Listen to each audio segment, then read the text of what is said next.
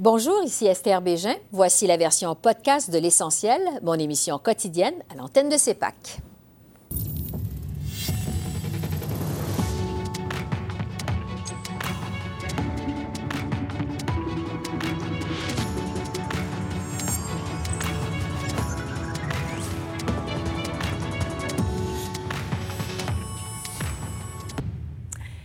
Bonsoir, Mesdames, Messieurs. Au jour 13 de la campagne électorale au pays, les partis en ont encore que pour la classe moyenne. Alors voici le bilan de la journée.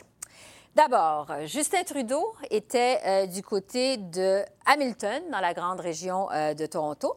Le chef libéral a fait une annonce en matière de santé. Il a promis qu'un gouvernement libéral allait fournir un médecin de famille à tous les Canadiens, en plus de leur garantir un accès à des soins de santé euh, mentale et à un régime d'assurance médicaments. Même si la santé est de compétence provinciale, M. Trudeau a rappelé que le gouvernement fédéral a aussi son rôle à jouer en la matière, notamment en injectant en santé davantage d'argent par le biais des paiements de transferts fédéraux. Justin Trudeau a aussi été questionné sur ses récentes annonces. Les journalistes lui ont fait remarquer que certaines de ses promesses ressemblent beaucoup à celles des conservateurs. Alors, voici ce qu'il avait à dire sur tous ces sujets aujourd'hui.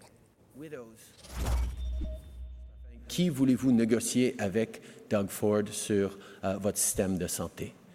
Nous savons que Andrew Scheer ne croit pas que euh, les Canadiens font ces choix impossibles entre payer l'épicerie ou payer les médicaments.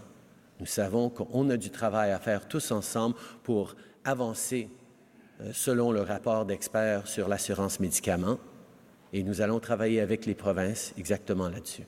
Non, la vraie différence entre les conservateurs et les libéraux, c'est que notre approche n'aide pas les mieux nantis. Vous parlez de l'approche euh, sur euh, les baisses d'impôts. Bien, sous le plan conservateur, euh, on a une famille qui fait 40 000 par année, qui aura moins dans la baisse d'impôts qu'ils ont annoncée qu'une famille qui fait 400 000 par année. Nous, on trouve que ce n'est pas juste. Alors, oui, notre approche est meilleure pour les familles à faible et moyen revenu parce qu'on réduit euh, leurs impôts en ne pas donnant davantage aux mieux nantis. Et par rapport aux investissements en santé, la question est très claire. Oui, tout gouvernement canadien va devoir négocier avec les provinces sur l'avenir de notre système de santé, mais la question devient, qui voulez-vous être là? Qui voulez-vous voir négocier l'avenir de notre système de santé avec Doug Ford et les autres premiers ministres conservateurs? Nous, on a démontré un choix différent des conservateurs en 2015. Quand les conservateurs continuaient de proposer les coupures et l'austérité, nous, on a démontré, on a décidé d'investir dans les Canadiens. Et ce que ça a donné, les bons investissements dans la classe moyenne, dans les communautés, c'est la création de, plus d'un million d'emplois et euh, on a pu sortir 900 000 Canadiens de la pauvreté. Cette vision d'investir dans ceux qui en ont besoin et pas dans les mieux nantis a aidé la croissance économique au Canada et surtout a aidé ceux qui en avaient le plus besoin. Les conservateurs proposent la même approche que Stephen Harper, avec des baisses d'impôts qui aident les mieux nantis. Ils ne vont pas euh, aller chercher de l'argent chez les grands pollueurs. Ils vont protéger les manufacturiers d'armes. Ils vont continuer d'aider les 1% les plus riches au lieu d'investir dans la classe moyenne et ceux qui travaillent fort pour s'y joindre. Le choix est très, très clair dans cette élection. Est-ce qu'on continue d'avancer avec le Parti libéral ou est-ce qu'on retourne en arrière aux années Harper? Andrew Scheer était aussi dans la région de Toronto. Ce matin, il était à Woodbridge. Il a annoncé des mesures visant à favoriser l'accès à la propriété. Le Parti conservateur s'engage à modifier le test de résistance pour les premiers acheteurs et à autoriser de nouveau les emprunts hypothécaires sur une période de 30 ans. M. Scheer euh, n'a pas manqué de critiquer au passage les mesures que Justin Trudeau a mises en place euh, à l'intention des premiers acheteurs euh, plus tôt cette année lors de l'annonce du budget du ministre des Finances, Bill Morneau. Le chef conservateur a été questionné par euh, les journalistes sur sensiblement, en fait, les mêmes thèmes que Justin Trudeau. Il a dû expliquer euh, comment les électeurs vont se retrouver entre les mesures des libéraux et celles des conservateurs, puisque plusieurs euh, de ses promesses se ressemblent, en fait. On lui a aussi demandé quelle différence il y avait entre lui et le premier ministre conservateur de l'Ontario, Doug Ford. Alors, voici là-dessus Andrew Scheer. Ah, le plan de Justin Trudeau n'est pas un vrai, plan, ce n'est pas ce qu'il prétendait d'être. Euh, il y a beaucoup de, la, grande majorité des, euh, des, jeunes Canadiens ne sont pas, euh, ne, ne, peut pas accéder à ce plan. Ce n'est pas un vrai plan et notre plan aujourd'hui qu'on annonce est un vrai plan pour les nouveaux, les jeunes Canadiens qui achetaient leur maison pour la première fois. Mais c'est tellement facile parce que Justin Trudeau a brisé ses promesses.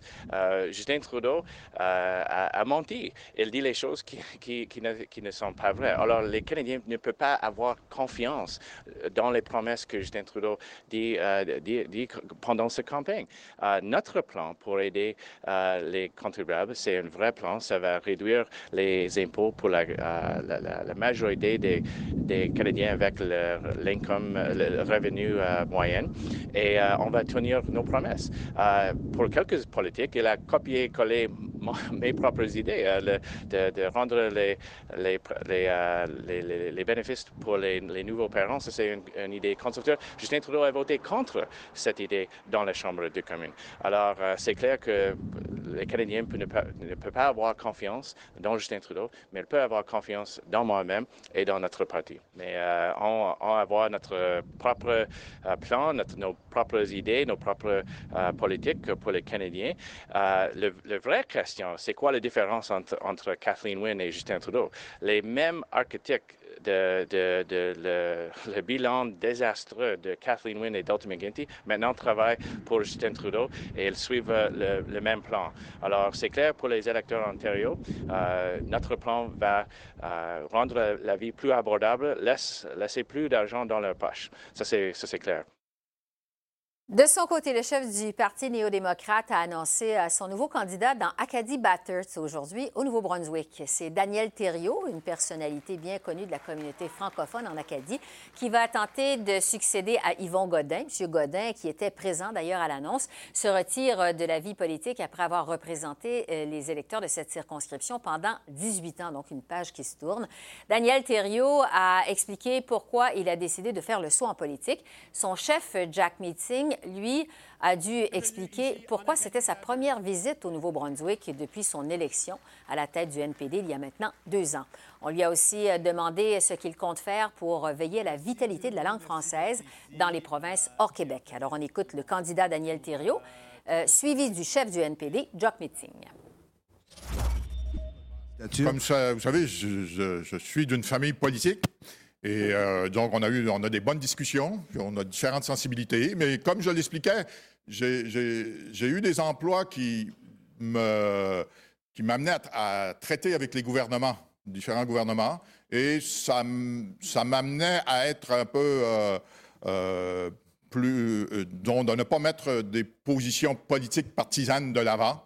Et j'ai donc, je pense que maintenant, c'est une expérience que j'ai. je connais bien les programmes gouvernementaux, je connais bien les rouages euh, des gouvernements. Puis maintenant euh, que je suis dans un contexte libre, je termine un emploi pour une fédération culturelle acadienne en Nouvelle-Écosse euh, depuis trois ans. je voulais me rapprocher de ma famille et l'opportunité était bonne pour m'affirmer sur le plan politique et donner une voix forte et progressiste à Acadie Batters. Donc, euh, pour moi, c'est un, euh, un travail d'amour. Parce que, en fait, euh, moi, je suis né à Toronto, j'ai grandi à Terre-Neuve et Labrador et puis à Windsor. Et Windsor, toutes les villes où j'ai vécu n'étaient pas des villes francophones. Mais malgré tout ça, un enfant des, des parents immigrants, j'ai tombé en amour avec la langue française. Donc, pour moi, ma rêve, c'est vraiment de mieux financer, de mieux appuyer les services euh, français. Euh, on a parlé de la modernisation des langues officielles. Ça, c'est le premier pas. Il faut le faire.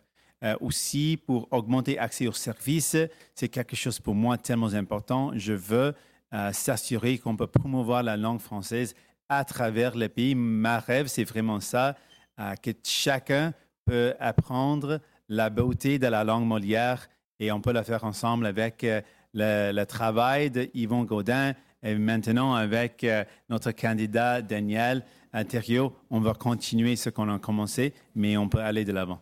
Pourquoi avoir pris euh, deux ans depuis votre élection pour venir au, euh, Nouveau-Brunswick? Même euh, M. Godin s'en est plein à vos côtés. C'est pourquoi ça a été si long? Je suis désolé et je m'excuse de n'être ici. mais je suis ici maintenant et j'ai hâte de continuer d'être présent de retourner à cet bel, bel endroit et au Nouveau-Brunswick. Yves-François Blanchette a fait campagne sur le thème de l'immigration. Lui, aujourd'hui, euh, le chef du Bloc québécois était de passage à Saint-Bernard-de-la-Colle, à quelques kilomètres seulement du chemin Roxham, euh, qui fut le point d'entrée, comme on le sait, de plus de 40 000 demandeurs d'asile au cours des trois dernières années. Euh, Monsieur Blanchette s'est engagé à demander la suspension de l'entente sur les euh, tiers pays sûrs s'il est élu, afin de mettre un terme justement à ces entrées irrégulières au Canada. Yves-François Blanchette a aussi euh, déploré le manque d'investissement de, de, la part d'Ottawa pour appuyer les provinces qui doivent accueillir des flots importants d'immigrants. On écoute donc le chef du Bloc québécois, M. Blanchette.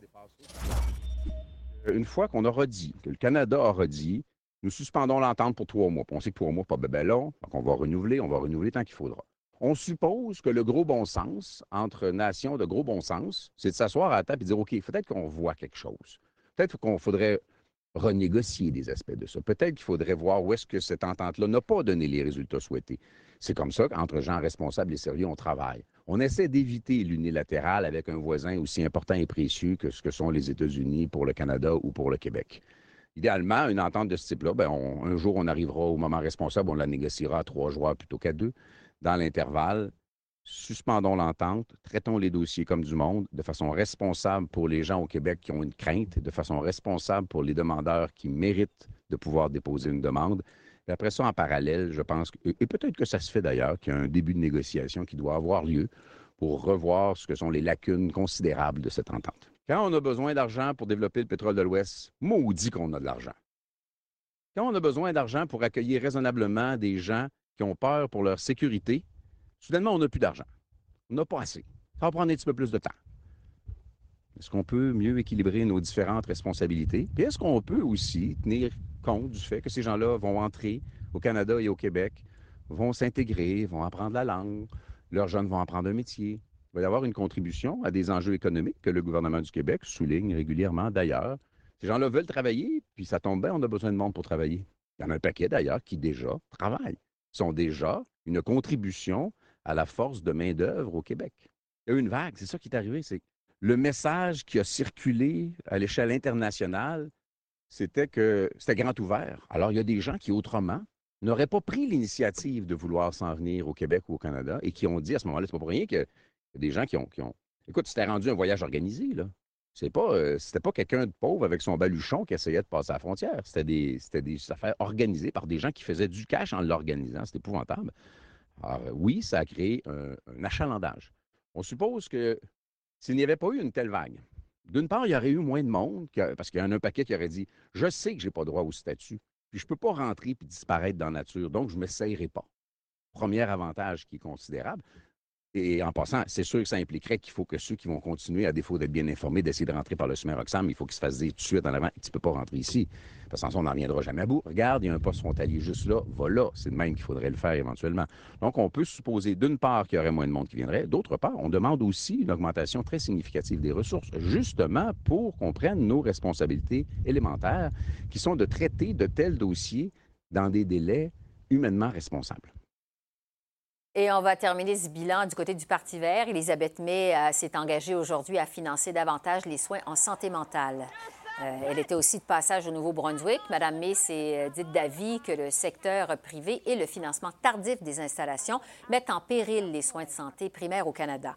La chef du Parti vert a aussi euh, soutenu que les changements climatiques constituent un facteur aggravant des troubles de la santé mentale. Elle promet également de créer un programme de revenu minimum garanti pour soutenir les sans-abri qui reçoivent des soins en santé mentale. Alors voilà euh, pour le bilan du jour 13. Euh, bon, vous avez sans doute remarqué, pas un mot sur la controverse entourant euh, les photos du visage de noirci de M. Trudeau. Controverse qui a pourtant monopolisé beaucoup d'attention la semaine dernière. des nouveaux sondages nous en disent d'ailleurs un petit peu plus sur les effets possibles de cette controverse. S'il y a effet, je retrouve notre panel de fins observateurs qui sont avec nous comme à chaque lundi. Je vous les présente tout de suite. Don Baudrillard, ancien ministre libéral fédéral Bonsoir. Bonsoir. Daniel Bernier, ex-chef de cabinet de la conservatrice Rona Ambrose. Bonsoir. Karim, Faroum Karim, pardon. Euh, ex-attaché de presse du NPD. Richard Nadeau, ancien candidat du Bloc québécois dans Gatineau. Alors, bonsoir à vous quatre. Euh, on va regarder euh, deux sondages qui ont paru depuis la fin de semaine. Abacus Nanos. Si on regarde du côté de Abacus d'abord, on va voir à l'écran, on voit que la course demeure quand même très serrée. Euh, le Parti conservateur est à 34% alors que le Parti libéral est à 32% Donc, vraiment, c'est dans la marge d'erreur. Euh, du côté de Nanos, euh, le Parti conservateur est quand même à 37% c'est une hausse de 5 points, et le Parti libéral du Canada est à 32% c'est une baisse de 3 points. Donc, je vais commencer avec vous, Don Boudria. Est-ce que la controverse sur les photos, vidéos du visage noirci de M. Trudeau, ça a été ce qu'on appelle un game changer, un revirement de situation majeur dans la campagne électorale, ou dans une moindre mesure, ça a eu un impact? Bien, ce sont deux questions différentes. Est-ce que mhm. ça a eu un impact sur, les sondages immédiats? Bien, bien sûr, vous venez de les citer. Mais est-ce que ça a changé euh, l'opinion pour la durée de la campagne? Je suis loin d'être prêt à le dire. Si ça le fait un peu en anglais, peut-être. Euh, en français, je ne pense pas qu'au Canada français, et qu'on parle du Québec ou euh, des Franco-Ontariens ou ailleurs, que ça a fait autant de différence que cela aujourd'hui. Écoutez, j'écoutais la, radio, la télé comme tout le monde, mm-hmm. et euh, en français, on parle des changements climatiques. On ne parle pas de ça, là. Ouais. alors, les gens ont déjà changé de sujet, si mm-hmm. vous voulez. À savoir Combien de temps ça durera? Non, je ne pense pas que 28 jours avant l'élection, que cette soi-disant controverse sera encore là euh, au jour de l'élection. Le premier ministre en est excusé euh, tout de suite, etc. Plusieurs fois plutôt qu'une, d'ailleurs. euh, Monsieur Bernier, euh, quand même, on le voit surtout dans le premier sondage, la course reste très serrée. Est-ce que vous pensez que les conservateurs en ont profité de cette controverse-là ou non? C'est sûr que les conservateurs en ont profité, mais tout le monde, à part Justin Trudeau, en a profité.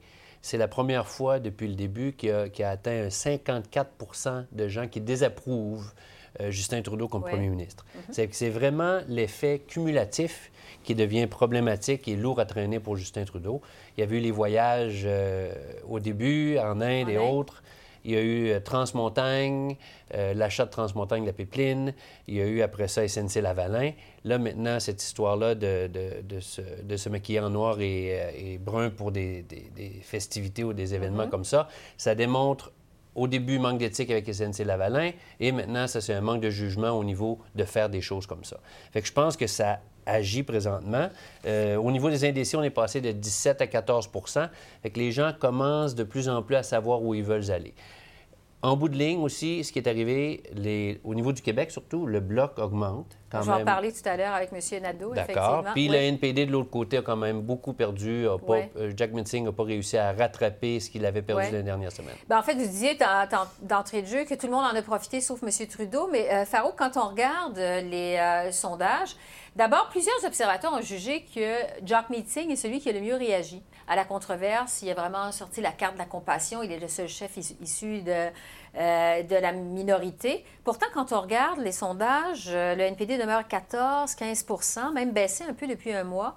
Euh, pourquoi vous pensez que cette controverse-là semble pas avoir eu d'impact sur le NPD? Qu'est-ce qui se passe avec la campagne du NPD à ce stade-ci, vous pensez? Bien, je pense que le NPD rentrait dans la campagne avec un vent de face. Le narratif était négatif, pas d'argent, les mm-hmm. candidats. Donc, il y avait ça d'abord à surmonter. le premier dix jours de M. Singh, je crois que ça a été impeccable, incluant la, euh, la, réponse à, l'affaire du blackface et brownface. Je crois que tout le monde l'a dit. Maintenant, pour, pour attendre, voir si ça va bouger dans les sondages, je crois qu'il faut attendre que ça percole un peu plus, puis on va le mhm. voir si ça bouge. Peut-être que ça ne bougera pas. Mais une chose est sûre, c'est que ça a remis en question le jugement de M. Trudeau. Et c'est sur là-dessus que autant le NPD, les partis d'opposition, le Bloc ou les conservateurs devront miser au-delà de, euh, du phénomène isolé du brownface, blackface. Mm-hmm.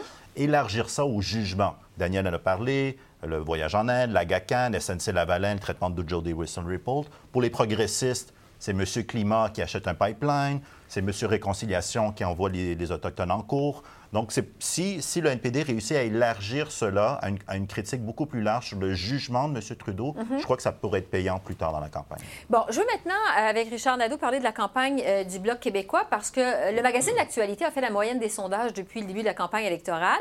On constate qu'il y a quand même un intérêt marqué au Québec, évidemment forcément pour le Bloc québécois, à 21 les, les intentions de vote. Euh, ce qu'on explique, c'est que le bloc se rapproche de ce qu'on appelle la zone payante, qui est aux alentours de 22-25% qui pourrait lui permettre d'aller chercher 20 sièges à la prochaine élection, le, le- le 21 octobre. Qu'est-ce qui fait, selon vous, que la campagne du bloc va bien jusqu'à maintenant? Ben, écoutez, il y a une embellie au bloc, euh, c'est évident. Si on compare avec l'élection de 2015, Mhm. c'est deux semaines avant le jour, euh, le jour J qu'on commençait à avoir peut-être des gains pour le bloc. On est à un mois de l'élection et euh, déjà, on a cette réalité-là qui, qui vient nous chercher dans les sondages actuels. Maintenant, il ne faut pas partir au galop non plus. Il reste encore beaucoup de temps à cette campagne. Mhm. Beaucoup de choses peuvent encore arriver. Un des aspects importants, c'est que le Bloc a un discours rassembleur, un discours qui parle en fonction des intérêts de l'environnement avec la question de la souveraineté, Mhm. l'approche qu'on veut y apporter. Lorsque on regarde des situations où euh, le- M. Trudeau bon, a fait un geste il y a, il y a quand même un certain temps de ça, euh, cet aspect-là ne, ne lève pas au Québec. Qu'est-ce qui est important aujourd'hui, par exemple? C'était plus euh, les prestations de M. euh, Singh puis M. Blanchet. À tout le monde en parle. Mhm. Où les deux ont très bien paru, ont très bien ressorti Il faut euh, dire que dans les le deux, débat. évidemment, étaient les, les invités de populaire émission euh, à Oui, mais ils ont, ils ont quand même bien ressorti. On oui. se souviendra, euh, M. Layton, en 2011, avait très, très bien ressorti. Et à ce moment-là, avait donné quand même un embellie à la campagne Mhm. néo-démocrate. Une fois qu'on a dit ça, le bloc, le, plan de match est suivi. C'est une campagne basée sur la souveraineté, l'environnement et toute la question de la défense de la nation québécoise. Sans faire directement quand même la promotion de la, de la- de la souveraineté, mais plus, euh, on parle beaucoup d'environnement On parle, québécois, de par la exemple, si le Québec est indépendant, comment on Mhm. verrait la question euh, du développement de l'énergie verte, par exemple, qui, est- qui est, qui est différent du Canada et Juste- euh, qu'on pourrait retrouver, par exemple, en Alberta. Ouais, juste- on l'a fait, on l'a Oui. fait, cette différence. Je voudrais entendre, Daniel Bernier, sur le fait que le Bloc talonne talonne vraiment les conservateurs au Québec, sont en voie de dépasser les conservateurs au Québec. Quelle lecture vous faites de ça? Qu'est-ce qui se passe avec la campagne des conservateurs au Québec? Au Québec, justement, les conservateurs, le, le Bloc sont rendus jusqu'à 26 dans certains sondages. Mhm. Les libéraux, 37. Les conservateurs autour du même niveau, un peu plus haut que, que le Bloc québécois. Ce que ça veut dire, en réalité, si on coupe la marge au niveau du vote régional, Montréal, on retrouve ça rouge, le reste du Québec, ça va être bleu. C'est ça que ça revient à dire. Fait que tu vas avoir un Montréal, tu vas avoir l'île de Montréal urbaine, probablement presque toute rouge. Dans le reste, ça va être pas mal bleu. Bonne On ne sait pas quelle couleur du bleu. Don Boudria, vous n'êtes pas d'accord? Non, je pense qu'on extrapole un, un peu trop loin. là. Trop Euh, vite. euh, ça aussi. oui, on pourrait dire les deux. Non, non, écoutez, euh, premièrement, à 28, à 28 jours de la campagne, et, et vous venez de le dire, euh, c'est beaucoup trop vite. Ah ben oui. D'une part, ça, on s'entend. Mais aussi, dans un, dans un deuxième temps, ce qu'on ce voit, c'est que c'est à partir d'à peu près ben, le 15e jour avant l'élection, à partir du jour où les votes par anticipation commencent, Oui. là, les gens disent OK, ça suffit, là. Là, il faut que je fasse mon idée à savoir pour qui je vote. Qui formera le meilleur gouvernement pour le Canada? Et c'est à partir de là qu'on décide. Bien sûr, on décide également qui est le meilleur député pour mon comté, dépendant de la circonscription, si elle est plus rurale, la composante est plus importante pour le député local. En milieu urbain, malheureusement, les, les candidats et même les vedettes en milieu urbain, parfois, ont, de la difficulté. En fait, vous me devancez un peu sur la prochaine question parce que j'allais vous demander sur l'allure générale de la campagne électorale. Est-ce que les Canadiens, les électeurs, écoutent? Ou si euh, ça a pris cette controverse la semaine dernière entourant Justin Trudeau pour qu'on commence à prêter attention, mais qu'on suit ça de loin. Faro, qu'est-ce que Moi, j'ai pas l'impression que les gens sont encore branchés. Euh, Mhm. Peut-être euh, euh, l'affaire du blackface a peut-être ouvert les yeux de certains. Mhm. Euh, pas nécessairement l'avantage des libéraux dans ce cas-ci, quoique on- beaucoup le défendent. Euh, les débats vont, vont aider. Oui. Euh, Mhm. La semaine prochaine, une fois que la ronde des débats commence, ça va aider à brancher les, les gens. M. Boudria parle du vote par anticipation. On peut aussi voter Même maintenant, hein, les gens peuvent commencer à voter. euh, c'est plus comme. Mais le vote par anticipation Oui. étant la fin de semaine de l'Action de grâce, ça va être aussi un, un moment de, de grâce euh, pour, pour le vote. C'est un moment de réflexion. voilà, c'est Ah, ça. réflexion. Euh, donc, je crois que les- débats, ça va faire en sorte que les gens focus. J'ai l'impression que c'est pour tout pour, c'est surtout pour les gens qui suivent ça, les junkies, les- la classe médiatique. On suit ça tous les jours. Mais euh, c'est pas. Pour le commun des mortels, les gens qui sont moins... Et Richard euh, Nadeau, qu'est-ce que vous en- Est-ce qu'il y a un engagement, selon vous, qui retient Ben, il y a une chose, juste pour Oui. faire du, euh, du pouce sur euh, ce que M. Farouk vient de Oui. dire, il y a, euh, si on compare avec l'élection de la dernière, en 2015, Oui. la minute qu'on a vu Gilles Duceppe à des débats en français à TVA et à Radio-Canada, Uh-huh. euh, il y a eu un envolé pour le Bloc beaucoup plus grande. On parlait entre 8 et 20 députés peut-être. On en a eu 10. Uh-huh. Mais il en demeure pas moins que la minute que les débats commencent, le- il y a un sérieux qui rentre Uh-huh. dans euh, la course. Et comme je disais tantôt, les deux dernières semaines sont les plus critiques. On voit la tendance euh, trois semaines avant, mais on n'est pas rendu là On encore. n'est pas là encore. Donc, la minute que ces événements-là vont avoir Mhm. lieu, qu'il va y avoir une couverture plus grande et qu'on va voir les chefs parler de façon euh, directe à la population, Mhm. je pense au Québec, aux faits français, euh, la majorité des Québécoises et des Québécois, à ce moment-là, euh, on va voir la tendance qui va Oui. être développée. Bon, pour euh, les débats, justement, le premier, c'est la semaine prochaine, c'est celui de TVA en français. Don Boudria, ça va être le premier de Justin Trudeau dans cette campagne parce qu'il n'a pas participé au débat. Euh, non, en fait, c'est le deuxième, parce qu'il pourrait y en avoir un autre euh, auparavant, le, le Monk Debate. Je ne sais pas qui va participer ou pas, là. C'est- même pas clair encore. Mais, Mais- ça, ça serait la veille du débat de TVA, justement. Mhm. Euh, enfin, on verra si TVA est le premier, mais excusez. Oui, mais en fait, euh, s'il n'y a, pas- si. Trudeau, y a pas de débat manque ou que M. Trudeau ne Ouais. participe pas, ça va être son premier débat parce qu'il n'a pas participé à celui de Toronto. Ouais. Euh, si vous étiez son conseiller, là, c'est quoi son défi à, à Justin Trudeau pour ce, dé- ce débat-là? Là, Je ne pense pas que c'est un défi particulier. Je pense que c'est de rappeler aux Canadiens que nous avons le plus bas taux de chômage qu'on n'a pas eu dans les derniers 45 ou 50 ans. Vanter le bilan.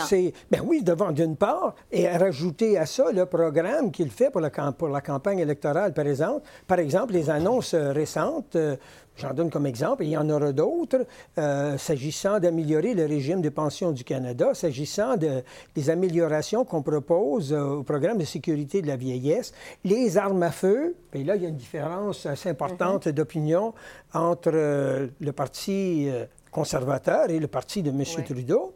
Euh, ça, c'est important de souligner, de donner le pouvoir aux villes, justement, d'être capable d'intervenir dans tout ce dossier des armes de poing, etc.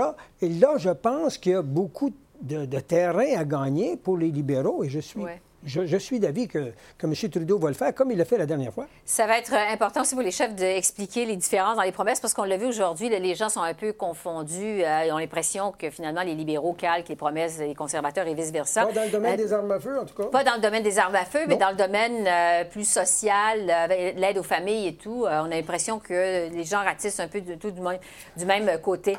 Daniel Bernier, ça va être le dé- premier débat en français pour Andrew Scheer. Premier débat tout court parce que, bon, c'est...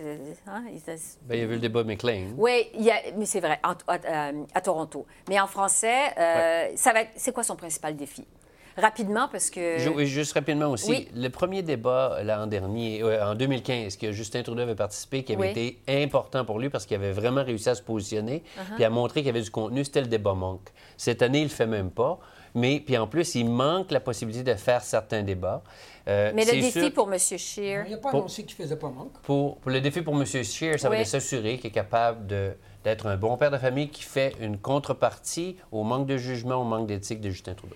Farouk, en 15 secondes, le défi pour... euh, En français, pour M. Singh, c'est Oui. continuer à se présenter aux Québécois. Il l'a bien fait, à tout le monde en parle hier, de continuer à le faire et de montrer le contraste avec les libéraux sur l'approche progressiste. euh, de. Richard, en quelques secondes pour Yves-François Blanchet. Ben, c'est de Très continuer avec le plan vert que le, le- le- le- le Bloc québécois a développé, le, Mm-hmm. le plan de, euh, par exemple, euh, la péréquation verte, etc. C'est- Ces dossiers très importants qui sont très importants pour l'ensemble de la population du Québec, qui peut déborder pour l'ensemble du Canada, et aussi de garder cette approche très rassembleuse de l'ensemble des Québécois. Richard Nadeau, Farouk, Daniel euh, Bernier et Don Boudria, merci beaucoup. On se retrouve lundi prochain. Merci. Madame.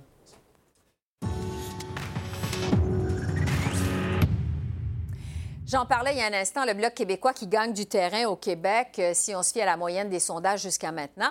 Il obtient 21% euh, de la faveur des Québécois. Le Bloc a ainsi rattrapé, en quelque sorte, le Parti conservateur, évidemment, au Québec, dont l'appui se situe également aux alentours de 21% hein, toujours selon la moyenne des sondages. Alors, pour parler de la campagne du Bloc québécois jusqu'à maintenant, je retrouve Simon-Pierre Savard-Tremblay, qui est candidat du Bloc dans la circonscription de Saint-Hyacinthe-Bagot, c'est sur la rive sud de Montréal. Bonjour, Simon-Pierre. Bonjour. Euh, un mot d'abord sur votre campagne électorale dans la circonscription de Saint-Hyacinthe-Bagot. C'est une circonscription qui appartient actuellement au NPD. Euh, comment ça se passe pour vous sur le terrain? Écoutez, ça va très bien. On rencontre les citoyens à chaque jour. Euh, on se fait dire souvent cette année, je reviens vers le bloc. Votre chef, je l'aime beaucoup. Donc, l'accueil est très positif, très bénéfique. Euh, autant aussi euh, autour d'enjeux importants comme la laïcité, également l'enjeu de l'environnement, où on nous dit vous êtes les plus crédibles là-dedans, vous êtes les seuls qui parlez franchement et clairement pour le Québec. Donc, écoutez, euh, on continue, on ne tient jamais rien pour acquis, mais on continue jour après jour à faire le nécessaire, puis on a bon espoir que le 21 octobre prochain, la circonscription passe du côté bleu ciel à nouveau. oui, parce que Saint-Hyacinthe, Bagot, il faut dire, a été vraiment de toutes les allégeances politiques au cours des dernières euh, décennies. C'est le NPD qui détient la circonscription depuis 2011, la fameuse vague orange. Euh, les libéraux, les conservateurs ont déjà détenu la circonscription aussi, mais le Bloc québécois, il faut le rappeler, pendant euh, au-delà de 18 ans, je pense, de 1993 à 2011, c'était Yvan Loubier à l'époque, un député vraiment avec un haut profil qui détenait la circonscription pour le Bloc. Qu'est-ce qui vous permet de croire, donc, que les électeurs pourraient revenir vers le Bloc québécois cette élection-ci? À la lumière de ce que vous entendez dans votre porte-à-porte, bon, vous m'avez parlé un peu euh, de ce que les électeurs vous disent, mais qu'est-ce qui vous permet de croire que la circonscription va revenir au Bloc? Écoutez, euh, la plupart des analystes s'entendent sur le fait qu'on est dans une des circonscriptions les plus serrées. L'ensemble des partis politiques veulent gagner la circonscription. On le voit, c'est ciblé par toutes les formations présentement. Mm-hmm. Euh, ceci dit, c'est un comté avec des gens, vous disiez tout à l'heure, ça a été détenu par tout le monde, ni le Parti libéral, ni le Parti euh, conservateur n'ont remporté la circonscription depuis 1993, c'est-à-dire que depuis la première élection d'Yvan Louvier, dont beaucoup de gens nous parlent encore, qui semblent vraiment avoir marqué la circonscription. Euh, depuis la première élection euh, du Bloc en 1993, aucun des gros partis traditionnels, que ce soit les conservateurs ou les libéraux, ne l'ont gagné, ne l'ont remporté. Donc, je, crois que nous avons une circonscription avec beaucoup de libres penseurs. Donc, de se faire dire, comme le, premier ministre Justin Trudeau le fait en début de campagne, de se faire dire votre loi 21 que vous avez adoptée les Québécois, on, à mon couvert, il nous dit finalement, on va attendre de ne pas la contester avant l'élection. Il ne dit pas pour l'instant, mais après, tout est couvert. Ça en fâche beaucoup. De se faire dire par Anne Boucher, par exemple, que l'opposition au pipeline serait chose interdite, ça en fâche beaucoup aussi. Donc, je pense que les, gens, que ce soit les Mascoutins ou les Valois, qui sont les deux MRC de la circonscription, ce sont des gens fiers, des gens à qui on ne va pas dire couchez-vous. Et puis de se faire dire ça, ça leur donne encore plus envie de, voter pour un parti qui est fort et qui va porter leur voix. Vous entendez vraiment parler de laïcité de pipeline sur le terrain, euh, Simon-Pierre? Oui, oui, bien, écoutez, vous savez, l'environnement est l'enjeu de l'heure, la laïcité aussi, parce que ça, ça a été tout juste adopté après un long débat qui a duré dix ans et qui finalement a finalement abouti par l'adoption d'une loi à l'Assemblée nationale. Donc oui, ce sont des enjeux qui touchent beaucoup les gens, mais c'est évident qu'il y a toutes sortes d'enjeux locaux aussi, comme la pénurie de main-d'œuvre qui touche l'ensemble des régions, toutes sortes d'enjeux, parce que vous savez, comme les enjeux agricoles, ça c'est très, très important. Les agriculteurs se sont sentis extrêmement floués par le gouvernement euh, libéral, par le gouvernement de Justin Trudeau. Euh, non seulement on les a trahis à plusieurs reprises, que ce soit les conservateurs ou les libéraux, gouvernement après gouvernement, on promet de ne pas toucher au système de la gestion d'offres dans les ententes internationales. Et à chaque fois, après un processus extrêmement opaque de négociation, on apprend quand ces ententes-là viennent euh, finalement à la lumière du soleil, on apprend finalement qu'à chaque fois, on a bradé leurs intérêts quand même, on a ouvert des brèches dans le système de la gestion d'offres pour finalement nous dire non, ne vous inquiétez pas, ce n'est qu'une petite brèche de rien. Mais quand on additionne ces brèches-là, ça finit par être un cratère assez impressionnant. Et aller expliquer à des agriculteurs qui se battent jour après jour à la sueur de leur front pour produire, aller leur expliquer que ce n'est qu'une petite brèche, eux qui vivent de réelles pertes de revenus. Oui. Donc, on entend, à la lumière de ce que vous nous dites, il y a plusieurs enjeux dans votre circonscription. Euh, je voudrais quand même qu'on parle de la campagne du Bloc de façon générale, à travers le Québec, parce que je le disais d'entrée de jeu, si on se fie au sondage, le Bloc remonte euh, la pente. Euh, maintenant, à égalité avec les conservateurs au Québec, évidemment, si on se fie à la moyenne des sondages, aux alentours de 21 dans les intentions de vote. il y a un an, le Bloc québécois était à 12-14 dans les intentions de vote. Est-ce que c'est le nouveau chef, Yves-François Blanchette, qui fait toute la différence au bloc, aussi c'est un ensemble de facteurs? Je vous dirais un ensemble de facteurs, mais M. Blanchette est un rôle, est un de ces facteurs-là, indéniablement. M. Blanchette a, ramené l'unité, il a amené une crédibilité indéniablement. Mm-hmm. Euh, je crois aussi que la principale, probablement, la principale raison de pourquoi ça va mieux, c'est que maintenant, il y a cette unité il y avait, on le sait, il y, avait, il y a eu une crise qui a été difficile l'an dernier pour le parti. Le simple fait que finalement, les deux camps se reparlent à nouveau, qu'ils sont ensemble, qu'ils marchent ensemble, fait en sorte qu'on s'en va vers quelque chose d'intéressant. Puis, bien entendu, il est clair et net présentement, avec le nouveau contexte à Québec, qui est aussi un, facteur important. Il y a un nouveau contexte à Québec, un nouveau gouvernement mm-hmm. qui ne s'excuse pas d'exister, qui pousse des choses contrairement à celui qui le précédait qui cherche une marge accrue de souveraineté, d'autonomie pour le Québec. Euh, on ne peut pas être contre ça, évidemment, mais il n'y a personne pour relayer, pour être le, relais de ce nationalisme-là à Ottawa. Il semble clair et net pour la plupart des électeurs maintenant que nous sommes véritablement la voix euh, qui peut porter ce nouveau nationalisme-là, qui est maintenant très présent à l'Assemblée nationale, ce qui pas pendant les 15 années précédentes. Bon, euh, vous parlez de nationalisme, euh, vous parlez pas de souveraineté. Euh, vous, Simon-Pierre Savard-Tremblay, vous êtes vu comme un pur et dur de la souveraineté. Euh, vous avez déjà dénoncé le manque de vigueur du Bloc québécois par rapport à l'indépendance du Québec. Est-ce que vous trouvez que le Bloc parle souvent, suffisamment d'indépendance, de souveraineté dans cette élection, parce qu'on n'entend pas quand même parler beaucoup? Vous, qu'est-ce que vous en pensez? Écoutez, pur et dur de l'indépendance, c'est une expression qui m'a toujours un peu amusé. Vous savez, jadis, à l'époque, c'était une étiquette qu'on collait à, Jean Parizeau, à Camille Laurent, à Pierre Bourgault. Donc, c'est pas quelque chose qui m'insulte, mais ça m'amuse un peu parce que euh, il s'agit tout simplement de se tenir debout, d'être franc sur ce qu'on veut. Mais vous savez, l'indépendance, ce n'est pas qu'un hochet, ce n'est pas qu'une querelle de drapeau, même si nous avons un magnifique drapeau que nous voyons euh, derrière moi présentement. C'est quelque chose qu'on fait concrètement.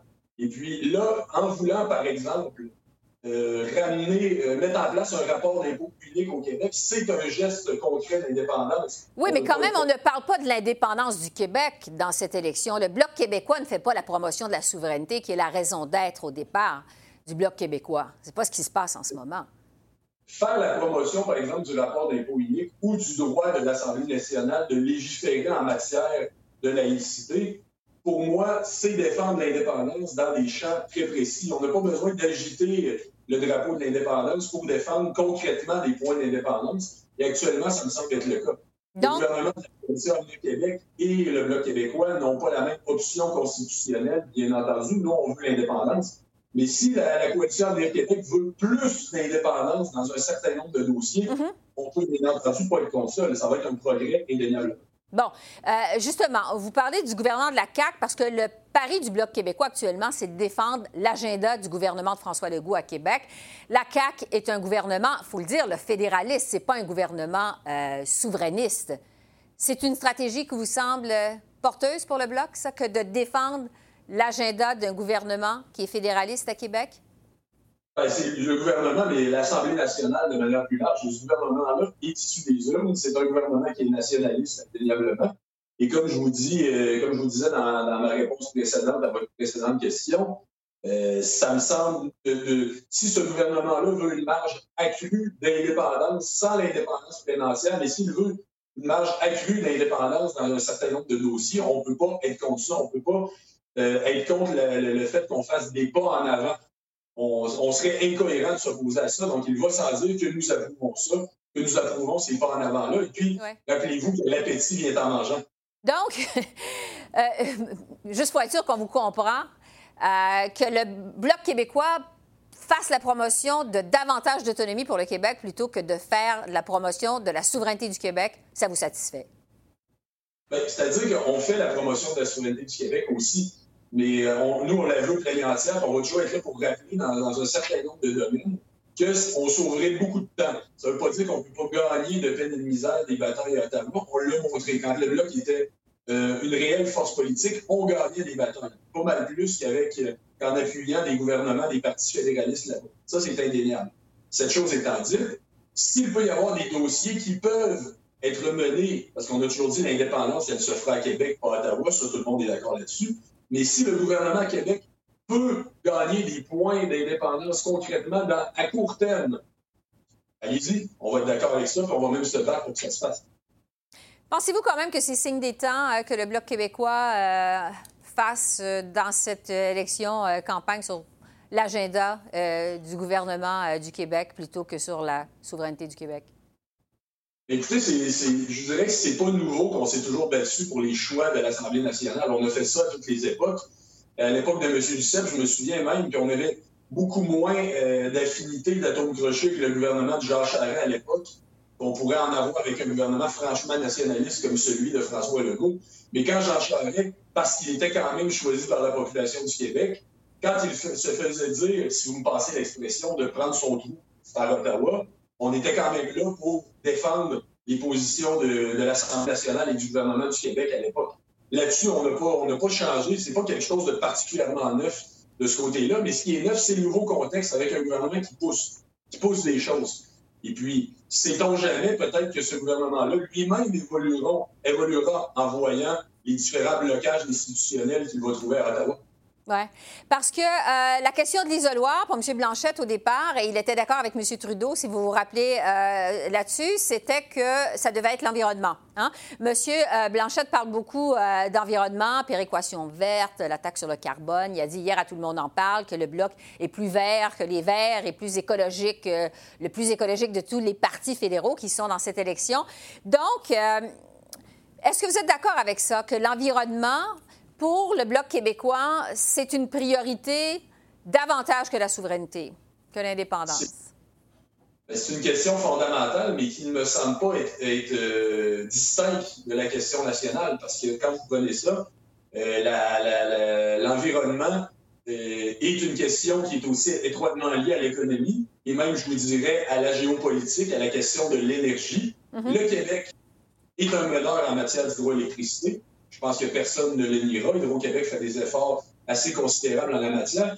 Et le Canada est un pays pétrolier, il faut le dire. Si bien que même le Parti vert, parce qu'il est un parti pan-canadien, parce qu'il est ancré surtout dans la réalité canadienne, lui-même veut l'extraction des sables bitumineux, alors même que les scientifiques s'entendent sur le fait que euh, environ 80% du pétrole doit rester sous terre. Donc, euh, si même le Parti vert en est là, ça nous montre quand même qu'il y a une dynamique étroitement nationale dans la question environnementale. Il nous reste quelques secondes. Euh, avant de vous laisser aller, on sait que vous étiez professeur, essayiste, chroniqueur. Je me demandais, euh, donc vous êtes jeune, qu'est-ce qui vous a donné l'envie, Simon-Pierre Savard-Tremblay, de vous lancer en politique? Qu'est-ce qui vous a inspiré? Vous a dit, je me présente à cette élection-ci, vous? Ben, écoutez, c'est une flamme qui brûlait, et je vous dirais que ce nouveau contexte dont je vous parlais à Québec m'a aussi donné, aussi donné envie de d'aller vivre pleinement cette aventure-là, de me battre euh, profondément pour qu'il y ait des, véritables avocats pour le Québec à Ottawa. Je pense que c'est quelque chose d'extrêmement important. Il y a toujours un moment donné où les idées, la pensée qu'on s'est forgée, qu'on a développée dans ses chroniques, dans ses livres, doit aussi trouver un terrain à travers l'action politique, un lieu pour s'incarner. Et puis j'ai décidé, je me suis dit, bon, ben, au lieu de tout simplement le faire derrière un clavier, un écran, on va y aller directement sur le terrain et on va se battre pour que le Québec ait le vrai pouvoir et le vrai pouvoir, c'est davantage le Bloc québécois qu'en étant un député béni oui-oui d'un parti canadien. Simon-Pierre Savard-Tremblay, euh, bonne campagne électorale. On va vous continuer à vous suivre. Merci beaucoup. Merci, à bientôt. Au revoir.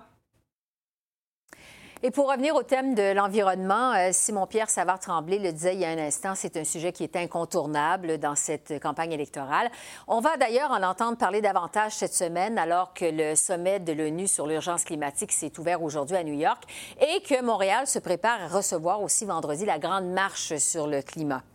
Euh, mais est-ce vraiment une priorité pour les électeurs canadiens? En prévision de la campagne électorale, j'ai posé cette question à Lise Ravary, qui est chroniqueur au réseau Cogeco et au quotidien de Gazette. Lise et moi avons abordé aussi plusieurs autres thèmes de cette élection. Alors, je vous propose maintenant d'écouter cette conversation que j'ai eue récemment, un peu en marge de la campagne électorale, avec Lise Ravary. Alors, voici. Lise Ravary, bonjour. Bonjour. Vous êtes une fine observatrice de la société. Vous êtes reconnue pour être une femme particulièrement terre-à-terre. Ma première question pour vous, ce serait de quoi les électeurs veulent entendre parler dans cette campagne électorale? C'est quoi la priorité? Ah, bon, d'une part, il y a ce qu'ils veulent. On, on, pense qu'ils veulent entendre parler. Mhm. Et puis, il y a la réalité. C'est pas toujours la même chose. Exact. Euh, moi, je pense que le- la, la fameuse phrase It's the economy stupid demeure. euh, L'économie. L'économie demeure le, le socle de la, de- des conversations qu'on aura pendant la campagne électorale. Euh, puis en même temps, bien, il y a plein de choses qui nous interpellent. Euh, L'immigration, toute la question évidemment identitaire, qui, qui surtout avec le Québec, qui, euh, avec sa loi 21. Euh, on, est, on est dans les grandes... Dans les- des grandes tendances internationales, même si le Canada n'est pas un joueur comme les États-Unis, par exemple, mais on sent de plus en plus qu'on est pris à l'intérieur de... On est dans un système qui est beaucoup plus grand que nous, puis essayer de trouver notre façon de faire notre chemin là-dedans, puis que le Canada en sorte gagnant, on n'a qu'à penser à nos relations avec la Chine qui, ne vont pas bien. Euh, a- il y a quand même des points d'achoppement. Puis dans un sens, on a l'impression que le contrôle de tout ça nous échappe. Alors j'ai hâte de voir comment les politiciens en campagne, ils vont avoir des questions là-dessus. J'ai hâte de voir ce qu'ils vont répondre. Vous me parlez des différents enjeux, puis vous nommez pas l'environnement. Pourtant, plusieurs observateurs jugent que c'est Bien ni plus qu'un référendum sur le climat. Oui, bon, le, oui, peut-être, c'est ce qu'on dit. Ça fait partie des choses entre ce qu'on dit puis ce qu'on fait. Euh, moi, je ne crois pas encore que dans la population en général, qu'on est prêt à mettre l'environnement au premier rang des préoccupations. Je pense qu'on n'est pas là encore. Oui, oui, oui, on le dit, euh, on, on espère, on souhaite, on a peur, ou... mais il y a- je ne crois pas qu'il y a un... cons- De toute façon, il n'y a pas de consensus, même au Canada, sur les changements climatiques. Quand on regarde les statistiques, il y a quand même un certain nombre de Canadiens qui, non seulement peut-être n'y croient pas ou ne croient pas à la, la portion humaine, finalement, là-dedans. Alors, j'ai hâte de voir, mais je suis pas sûre qu'on va en parler autant que certains aiment. Ouais. C'est une question tellement vaste, euh, scientifique, complexe. Par quel bout on le prend pour que ça devienne quelque chose de concret chez l'électeur moyen, là, qui, qui est préoccupé par euh, est-ce qu'il va garder sa job, est-ce que... Bon, toutes les choses qui nous préoccupent. Je dis, bon, l'environnement, là, moi, qu'est-ce que je peux faire là-dedans? Donc, quand on parle de réduire de 30% les émissions de gaz à effet de serre par rapport au niveau 2005 d'ici 2030, les gens se retrouvent pas là-dedans. Ça que- résonne pas. Moi, je pense que ça résonne pas parce que les gens sont pas capables de, de visualiser, d'imaginer en termes ce que ça représente. Ou quand ils y pensent, ils vont dire Ah, OK, bon, ben là, j'aurais plus le droit de prendre mon auto. Ou, euh, c'est, il y a beaucoup de l'aspect euh, répressif, coercion de l'environnement aussi qui fait que c'est un sujet dont on parle souvent un peu euh, sur, les, sur, sur les freins. Parce que si Ouais. tu dis aux gens, ben écoutez, pour baisser de 30% les émissions, on va être obligé d'abandonner telle, telle, telle, telle pratique. On n'est pas prêt à ça. C'est pas avec ça qu'on gagne des élections. Bon, euh, vous, euh, Lise Ravary, vous vous intéressez particulièrement au dossier identitaire. On Oui. sait qu'au Québec, le gouverneur de la CAQ a remporté la dernière élection du 1er octobre en faisant euh, campagne sur l'immigration, Oui. sur la laïcité, la fameuse loi euh, 21. On a beaucoup entendu parler au cours du dernier mandat de M. Trudeau euh, de son multiculturalisme canadien. Euh, Est-ce que vous pensez que ça va être des enjeux particulièrement importants pendant la campagne électorale? Je pense que l'importance de ça sera peut-être pas la même à travers le, le pays, même si, encore une fois, si on se fie euh, au sondage sérieux sur la question, euh, il y a quand même à, la- à travers le Canada des gens qui sont qui se rangent plutôt du côté du Québec et qui euh, ont une, en certaine laïcité, ou qui ont une certaine crainte par rapport à une immigration qu'ils estiment à tort ou à raison trop nombreuse. Donc, je pense qu'on va en parler, mais on va en parler surtout au Québec Surtout parce que ça va devenir un, un point, le point de différence. Le point de différence. Et les Québécois, surtout le, le Bloc québécois, qui, s'ils jouent bien leur carte, pourraient faire des gains présentement. En fait, j'allais vous poser la question parce que plusieurs se demandent où va aller l'électorat de la CAQ à l'élection Ouais. fédérale, parce que le gouvernement de M. Legault est encore très populaire au Québec, on le voit dans les sondages. Euh, le Bloc offre une proposition qui est nationaliste, les conservateurs également. Où va se retrouver cet électorat-là de la CAQ pendant la campagne fédérale? Euh, je pense qu'il y en a une partie qui va aller au bloc. Mhm. Bon, évidemment, sachant que le bloc ne sera jamais au pouvoir. Donc, c'est sûr que euh, on est content parce qu'on fait un- on, on- on- est- on établit clairement que finalement, c'est le Québec en premier, pour ne pas citer quelqu'un au sud. Euh, mais en même temps, de ne pas être au pouvoir, ça aussi, c'est quelques, quelques désagréments. Exact. Alors, il y a des gens qui vont peut-être se dire, ben, peut-être Andrew Scheer, peut-être les conservateurs. Je pense surtout dans la région de Québec. Euh, moi, j'ai l'impression qu'il va faire assez bien. Les euh, conservateurs. les conservateurs. Et puis, Andrew Scheer, c'est- intéressant. Bon, il y a eu évidemment la question de l'avortement, qui, je pense, a été réglée avant que la campagne commence, ce qui a probablement fait son affaire. Je ne suis pas certaine qu'on va revenir beaucoup là-dessus. Mais en fait, Non? Euh, non, je ne suis pas certaine parce que encore là, c'est quelque chose qui, dans la classe médiatique, il y a un consensus. Chez les Canadiens, il y a une majorité, mais ce n'est pas une grande majorité de gens qui disent nous ne devons pas réouvrir Ouais. le dossier. Juste pour la petite histoire, là, euh, évidemment, Elisabeth May a dû clarifier sa position Oui, sur l'avortement. Ça, c'était très étrange. Hein? Andrew Scheer a dû clarifier sa position euh, sur l'avortement également. Les deux ont dû être clairs. Ils ne veulent pas rouvrir le débat sur l'avortement Ouais. euh, au Canada. L'avortement a été décriminalisé au Canada en 1988, donc ça fait plus En fait- que 30 ans. Est-ce que ça vous étonne que on parle de Oui. ce débat-là en non, ça m'étonne 2019? pas. Non, non, parce que ce qui s'est passé quand la Cour suprême, avec l'arrêt Morgan Thaler, et les gens disent la- l'avortement, c'est légal au Canada. Ce n'est ni légal ni illégal. C'est un vide juridique. Il n'y a aucune législation. Mais qu'on soit en Il y a très 2019... peu- ben, il y a très, très peu de pays dans le monde où il n'y a pas de législation sur, par exemple, les avortements tardifs ou ces choses-là. Je pense qu'il y a la Corée du Nord, la Chine, peut-être le Vietnam, puis le Canada. Donc, pour des gens qui vont dire, OK, moi, je suis pour le libre choix, mais par contre, comme dans la- tous les pays, par exemple, même scandinaves, à partir de 12, 15, 20 semaines, là, il faut peut-être regarder ça autrement. C'est sûr que c'est très théorique, mais ce- ce- la nature ayant horreur du vide et l'avortement, c'est un vide juridique. Et tant que ça va demeurer un vide juridique, je pense qu'il y a des gens qui vont essayer de l'utiliser. Parce que plusieurs s'étonnent de voir que ça s'invite dans la campagne électorale comme ça, que c'est encore un débat en 2019, alors qu'on a l'impression que c'est réglé. Pour revenir aux, Oui. avortements euh, tardifs, euh, c'est exactement ce que Maxime Bernier, parce que lui aussi a dû, Oui. avant la campagne électorale, euh, clarifier sa position, parce que lui, on avait carrément l'impression que bon, ce qu'il voulait faire, ouvrir le débat et interdire les avortements très, très... en Bon, il n'y en a pas beaucoup au Canada, mais il y en a. Il y en a. Et il y en a. Ils ne sont pas seulement pour des raisons médicales. C'est, un fait, mais c'est sûr que bon, c'est la nature horreur du vide. Et c'est la raison pour laquelle on en parle et euh, peut-être va-t-on en Ouais, parler pendant mais- la campagne. Mais moi, je ne crois pas pour un Ouais. instant que quelqu'un comme euh, Andrew Scheer, les conservateurs, demain matin, arrive au pouvoir et euh, se débarrasse, en fait, de- décide de légiférer de façon stricte. Et ça n'arrivera pas. Ça n'arrivera pas. Mm-hmm. Mais c'est une espèce de, une espèce de rite de passage, hein, aussi pour les politiciens. obligatoire. Ça m'amène à vous parler du vote des femmes dans cette euh, campagne électorale. Justin Trudeau, on le sait, s'est présenté un peu comme le premier ministre féministe. Euh, au cours de son mandat, évidemment, il a déçu dans la foulée de l'affaire SNC-Lavalin. Il a perdu deux ministres. Euh, aux États-Unis, euh, on a vu que les femmes se sont retournées finalement contre euh, M. Trump.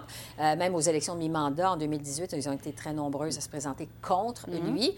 Euh, est-ce que les femmes canadiennes vont se sentir interpellées dans cette élection-ci? Vous pensez, compte tenu de M. Trudeau, peut-être déçu? Les femmes, euh, moi, je, je vois pas là, vraiment là, sur l'horizon des, des dossiers particuliers, l'avortement étant à part, qui les femmes vont dire ah ça là, moi là, je, je le gouvernement à cause de cette chose-là parce que Ouais. les femmes ont été maltraitées ou que ça soit la question des femmes autochtones, le- le- le- la commission qui a eu une fin un peu euh, un peu échevelée, si Ouais. on peut dire. Donc, ça sera probablement pas un débat. Je recevais euh, Elisabeth May euh, l'autre jour qui me faisait remarquer qu'elle était la seule femme leader dans cette campagne électorale. Est-ce que ça pourrait être un facteur? Est-ce que, qu'est-ce que vous en pensez? Que moi, je suis, femmes- moi, je suis pas, je suis pas une euh, quelqu'un qui croit qu'on doit avoir la parité en tout, puis qu'il faut Mhm. faire euh, de l'ingénierie sociale pour atteindre une parité. Mhm. Euh, je, je crains ça comme la peste. Mais euh, bon, ça serait chouette. quand- Moi, c'est quand je regarde le, le- le débat. À Ouais. chaque fois, chaque élection, que ce soit provinciale, fédérale, puis là, je regarde là, nos, nos chefs de parti, Ouais. puis très souvent, c'est juste des gars. Puis là, je me suis dit, mais c'est tellement pas. C'est tellement pas le reflet de, de, de, de la société. Pas représentatif. pas représentatif. Je veux dire, Mm-hmm. ils sont tous là. Alors là, il va y avoir Mme May. euh, Mais pas dans le débat de TVA, quand même. que- Non, il n'y aura pas. euh, je- je- Mais, euh, Ouais. donc, mais c'est pas la première fois qu'elle va participer au débat, quand même. On Non, non, non, mais il faudra voir parce que là, on parle que le- le va- les Verts ont le vent dans les voiles. Il y a un engouement qui est difficile à mesurer. Oui, mais encore là, les Verts, Mais- mhm. les Verts, oui. Mais à part l'environnement, c'est quoi leur programme? Uh-huh. Ont à offrir d'autre? Qu'est-ce qu'ils ont à offrir d'autre? Je veux dire, on- Quand on a fait l'environnement, mettons que l'environnement, dans la journée du Parlement, c'est, je ne sais pas, euh, une demi-heure. Hein? Je dis ça, là, Mm-hmm. euh, aléatoire. Euh, le reste du temps, on fait quoi? C'est, quoi les politiques en termes de défense nationale? En matière d'économie. En matière d'économie, Mm-hmm. est-ce que c'est un parti comme Québec solidaire qui est beaucoup plus à gauche, par exemple, même que le NPD, et qui verrait, je ne sais pas, la, la nationalisation de Ouais. tout ce qui est polluant au pays? C'est, ça le problème des Verts. Vous me parlez euh, d'un parti de gauche, justement. Dans cette élection-ci, il y a quelque chose de particulier, c'est qu'on n'est pas dans une dynamique euh, souveraineté fédéraliste, mais plutôt dans une dynamique droite-gauche. Est-ce que vous pensez que cette élection va être particulièrement populiste? Oh, il y en a qui vont essayer, mais je pense que c'est un, c'est un piège. C'est-à-dire? Euh, ben, moi, je, si j'étais. J'irais pas là. Bon, on voit Maxime Bernier qui, qui va là jusqu'au cou. Ben. C'est le pari qu'il fait. C'est le pari qu'il fait, mais pour l'instant, euh, quand on regarde le quoi, 3, 4% 4% au Québec, Mm-hmm. 3% dans le reste du Canada, moi, j'ai pas vu les chiffres bouger euh, avec ces dernières déclarations. Ça, ça reste pareil. Mm-hmm. Je- je je pense que même aux États-Unis, ça va être bien intéressant de suivre la campagne américaine quand elle, ben, elle est déjà commencée. Euh, je pense qu'il commence à y avoir une espèce de ras-le-bol. Que les gens disent, le populisme, là, oui, d'accord, on a l'impression qu'on a la parole maintenant, et ainsi de suite, mais qu'au final. euh, Parce que plusieurs craignent justement qu'on ait une campagne à la Trump aux États-Unis. je pense pas. Non, Je on n'est pas là. Je- non, je ne crois pas. Je pense que c'est pas dans notre nature profonde. Euh, contrairement à M. Trudeau, euh, je ne crois pas que le Canada soit un État post-national. Je pense qu'on est une nation qui possède des valeurs communes très fortes. Et euh, le fait d'être euh, civilisés les uns envers les autres, ça fait partie pour moi de l'État canadien, d'être, bon, d'être gentil. On est capable d'être bête comme tout le monde, là. Aucun doute là-dessus. Mais c'est pas dans notre nature de, d'agresser nécessairement, parce que dans le populisme à l'américaine, on le voit, c'est juste une succession d'agressions. Ouais. Lise Ravary, euh, les prochains jours, les prochaines semaines euh, vont nous dire si vous avez raison. Merci beaucoup. Merci beaucoup. De nous avoir accordé cette entrevue. Grand grand Merci. plaisir, merci. Alors voilà, c'est sur cette euh, conversation que j'ai eue avec Lise Ravary récemment que se complète notre bilan du jour 13 de la campagne électorale au pays. Esther Bégin qui vous remercie d'être à l'antenne de CEPAC, la chaîne d'affaires publiques par câble. Peter Van Dusen prend la relève dans un instant pour vous présenter Primetime Politics et poursuivre notre couverture de l'élection 2019. Mais juste avant, euh, un mot pour vous dire que la Cour suprême du Canada a fait l'histoire cette semaine, fait l'histoire en fait pour la première fois depuis sa création en 1875. Elle siège à l'extérieur d'Ottawa, c'est-à-dire à Winnipeg. Je vous laisse d'ailleurs sur les mots euh, du juge en chef de la Cour suprême du Canada, Richard Wagner. Et je vous souhaite une excellente fin de soirée. Je vous dis à demain. Au revoir. Bien, Winnipeg, c'est au Manitoba, c'est donc le, milieu du pays. Euh, je pense que sur euh, l'autoroute euh, transcanadienne, vous avez un, un écriteau qui dit en arrivant au Manitoba, c'est le centre du pays. Alors, c'est une raison logistique et géographique, mais il y a plus que ça. Il y a également les gens qui ont fait en sorte que les juges ont décidé de commencer euh, cette aventure par, euh, par Winnipeg. Et c'est le fait qu'il y a une large communauté de francophones. Il y a une large communauté également euh, d'Autochtones et de Métis. Et Winnipeg, c'est un peu comme à l'ensemble du Canada, c'est une société très, très diverse. Et on sent beaucoup d'énergie ici à Winnipeg. Et j'étais à la partie de hockey hier avec les Jets de Winnipeg. L'aréna était plein. Euh, des partisans, des fervents partisans, et on pouvait sentir l'énergie des gens. Et donc, pour toutes ces raisons-là, incluant une raison euh, secondaire euh, qui euh, réfère au fait que je suis déjà venu au Manitoba il y a quelques années, et j'avais remarqué à l'époque que sur vos plaques d'immatriculation, il y avait l'inscription euh, que les gens étaient, étaient très, très gentils au Manitoba. Friendly Manitoba en anglais. Et, euh, et je pense que c'est vrai. Je pense qu'il y a une atmosphère d'accueil extraordinaire. Alors, pour toutes ces raisons-là, on avait décidé de commencer par, par Winnipeg.